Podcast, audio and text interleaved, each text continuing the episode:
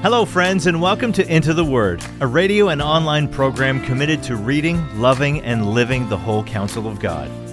Lord willing, our intention is to go verse by verse and chapter by chapter through the entire Bible. Here to continue that journey is our Bible teacher at Into the Word, Pastor Paul Carter. Your word is a lamp unto my feet. Hope you have your Bible open in front of you today to Galatians chapter 3. I mentioned in the first episode of this series that Paul's letter to the Galatians is often understood as having three basic divisions. In the first two chapters, he is defending his authority as an apostle. In the second two chapters, he is clarifying the doctrine of justification.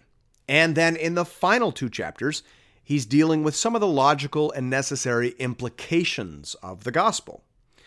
Thus, here in chapter 3, we enter into the second section of the letter, what I think most scholars would identify as the central and principal concern of the apostle. Paul established his authority so that he could reiterate the gospel. Authority is not an end unto itself. Authority is given so that people may know the means by which they may be saved. And that is the issue that Paul turns his attention to here. So, hear now the word of the Lord, beginning at verse 1. O foolish Galatians, who has bewitched you? It was before your eyes that Jesus Christ was publicly portrayed as crucified. Let me ask you only this Did you receive the Spirit by works of the law or by hearing with faith? Are you so foolish? Having begun by the Spirit, are you now being perfected by the flesh? Did you suffer so many things in vain? If indeed it was in vain. Does he who supplies the Spirit to you and works miracles among you do so by works of the law or by hearing with faith? Just as Abraham believed God, and it was counted to him as righteousness. So here the Apostle Paul seeks to demolish the argument of the Judaizers with a single stroke. These teachers who have infiltrated the Galatian churches have been saying that in order to be a Christian, in order to be saved, people have to believe in Jesus, yes, but they also have to become Jews according to the ritual of circumcision. But Paul here completely overturns their argument. He first of all appeals to their own experience. He says, did you receive the Holy Spirit by engaging in ritual acts? Did you receive the Spirit by keeping ceremonial laws? No. You received the Spirit by hearing with faith. If you have the Spirit, you've been accepted by God. So why would you now begin to trust in ceremonies and rituals? That isn't what your own experience would suggest is the critical factor. Paul then turns and makes an appeal to Holy Scripture. He says, What does the Bible say? On what basis was Abraham accepted before God? By the ritual of circumcision or on the basis of faith? The Bible says Abraham believed God and it was counted to him as righteousness. So the Bible and your experience argue together against this heresy of the Judaizers. And if you'd been thinking straight, Paul says, you would have seen that already for yourself. R. Alan Cole says here While it is true that for Paul spiritual things are spiritually discerned, it is equally true, to enlarge a famous definition, that theology for him is nothing more than the ordinary rules of grammar and logic applied to the text of Scripture. Closed quote. He's, he's saying a plain, straightforward reading of the Bible should be all you need to avoid the beguiling influences of false teachers. You shouldn't need a philosophy degree. You don't need to have been to seminary. You just need to read your Bible and keep your head screwed on straight. The Bible says that long before Abraham was a Jew, long before the law and the rituals of Judaism, he was justified before God on the basis of faith, just like you. He goes on to say in verse 7 Know then that it is those of faith who are the sons of Abraham. And the scripture, foreseeing that God would justify the Gentiles by faith, preached the gospel beforehand to Abraham, saying, In you shall all the nations be blessed. Let's just pause here and notice that the gospel is a big category word. Paul says here that the gospel was preached to Abraham, and the content in that case was that in Abraham or in his seed, all the nations would be blessed. According to Paul, that was the gospel in a broad sense. We like to say at my church that the gospel is the good news of what God has done in Christ to secure our salvation. Gospel's a message about what God is doing to defeat our enemy and to bring us home to himself. Now, clearly, there is a lot of detail that Abraham does not yet have. What he knows, that is the gospel, is that God has taken the field, that God intends to bless, and that Abraham and his seed will play a critical role in that process. That's what he has. That's what he knows. Abraham believed that, and it was credited to him as righteousness. Faith in the Old Testament is forward looking faith. It looks forward to what God will do through the seed of Abraham to secure our salvation. Faith in the New Testament is backward looking faith. It looks back to what God did do through the seed of Abraham for our salvation. But the focus of both is the person and work of Christ. Therefore, it is all the same faith. Martin Luther, for example, said here, by this we may see that the faith of our fathers in the Old Testament and ours now in the New is all one, although they differ in their outward objects. Verse 9 says, So then, those who are of faith are blessed along with Abraham, the man of faith. For all who rely on works of the law are under a curse, for it is written, Cursed be everyone who does not abide by all things written in the book of the law and do them. Now, it is evident that no one is justified before God by the law, for the righteous shall live by faith. But the law is not of faith, rather, the one who does them shall live by them. Christ redeemed us from the curse of the law by becoming a curse for us. For it is written, Cursed is everyone who is hanged on a tree, so that in Christ Jesus the blessing of Abraham might come to the Gentiles, so that we might receive the promised Spirit through faith. I think it'd be fair to say that this is the theological center of Paul's letter to the Galatians. This is the heart of the heart of the gospel right here. Christ redeemed us from the curse of the law by becoming a curse for us. That sounds a lot like 2 Corinthians 5:21, where Paul said, "For our sake he made him to be sin who knew no sin, so that in him we might become the righteousness of God." This is what theologians call the great exchange. All our sin is placed upon Christ on the cross. He bears it.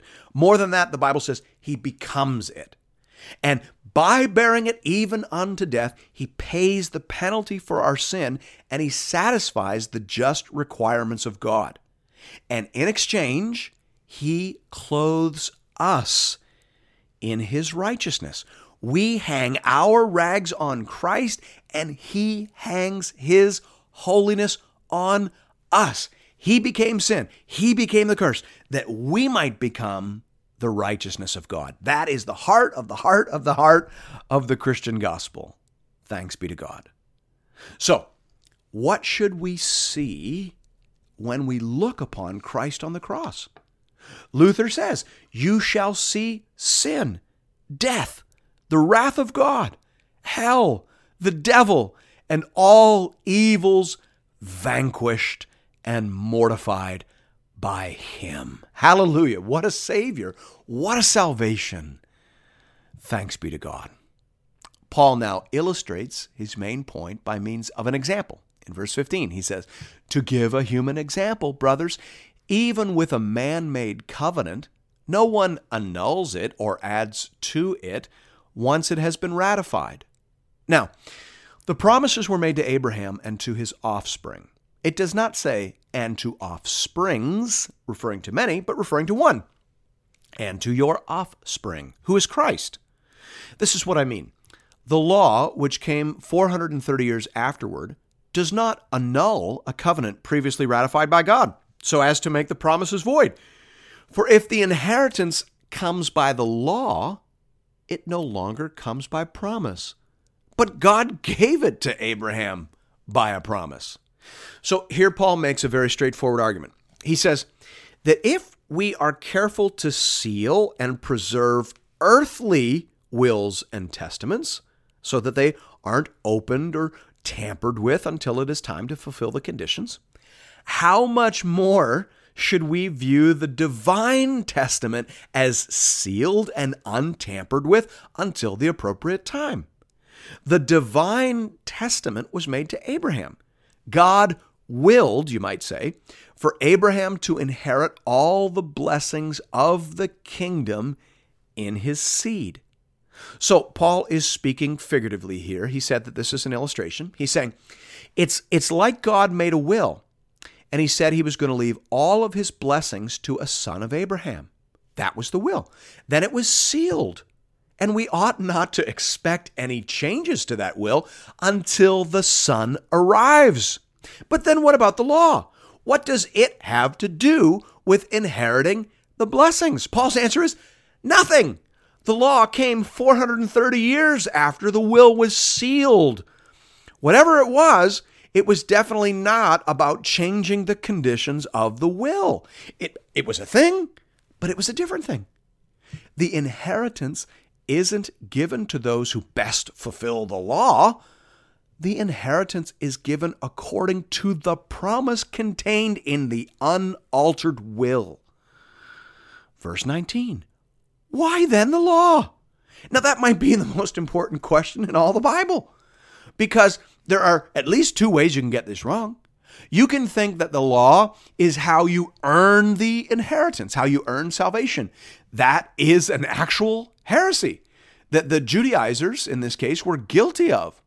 The law is not the means of salvation. But of course, you can get this wrong in another way too you can think that because the law is not the way of salvation, therefore it has no value at all. But that is the heresy of antinomianism, right? That's no good either. So Paul is asking the question why then the law? And he says, it was added because of transgressions until the offspring should come to whom the promise has been made. And it was put in place through angels by an intermediary. Now, an intermediary implies more than one, but God is one. So Paul says the law was added because of transgressions. The law functions to restrain our headlong descent into sin, foolishness, and debauchery. Verse 21 Is the law then contrary to the promises of God? Certainly not. For if a law had been given that could give life, then righteousness would indeed be by the law. But the Scripture imprisoned everything under sin so that the promise by faith in Jesus Christ might be given to those who believe.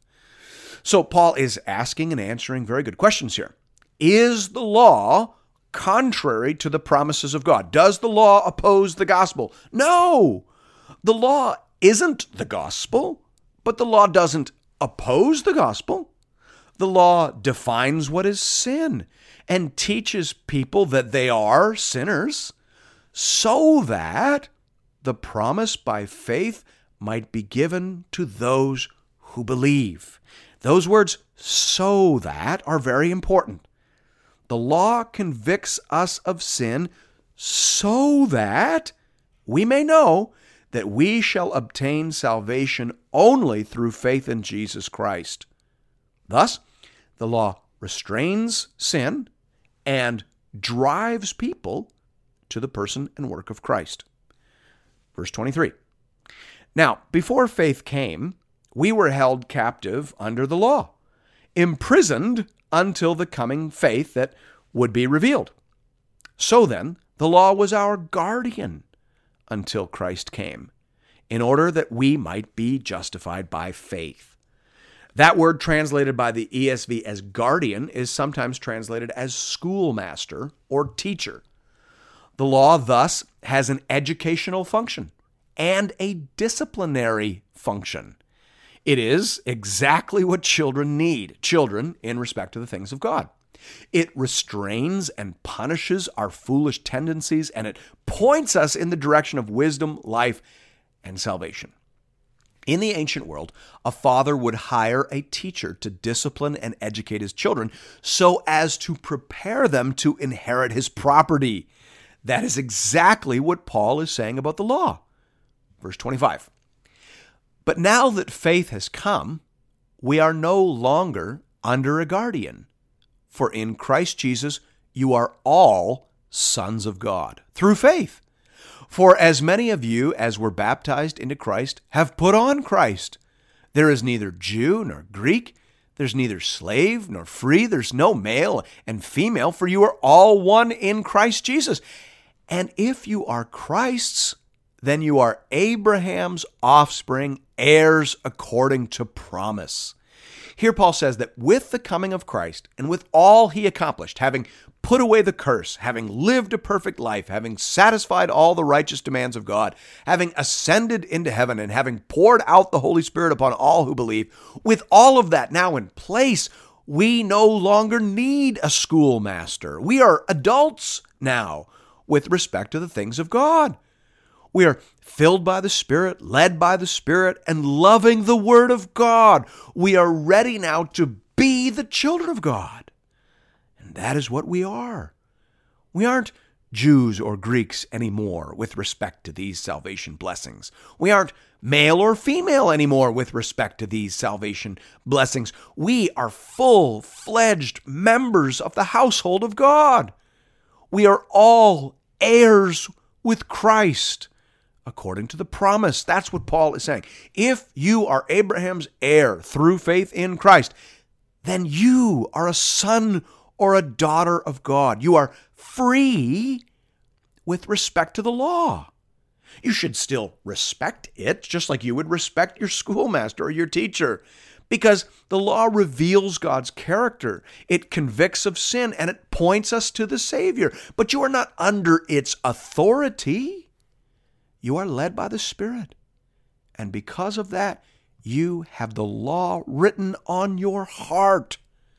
Tim Keller says here the adult child is no longer coerced into obedience as before, but now has internalized the basic values and lives in a similar manner because he or she wants to.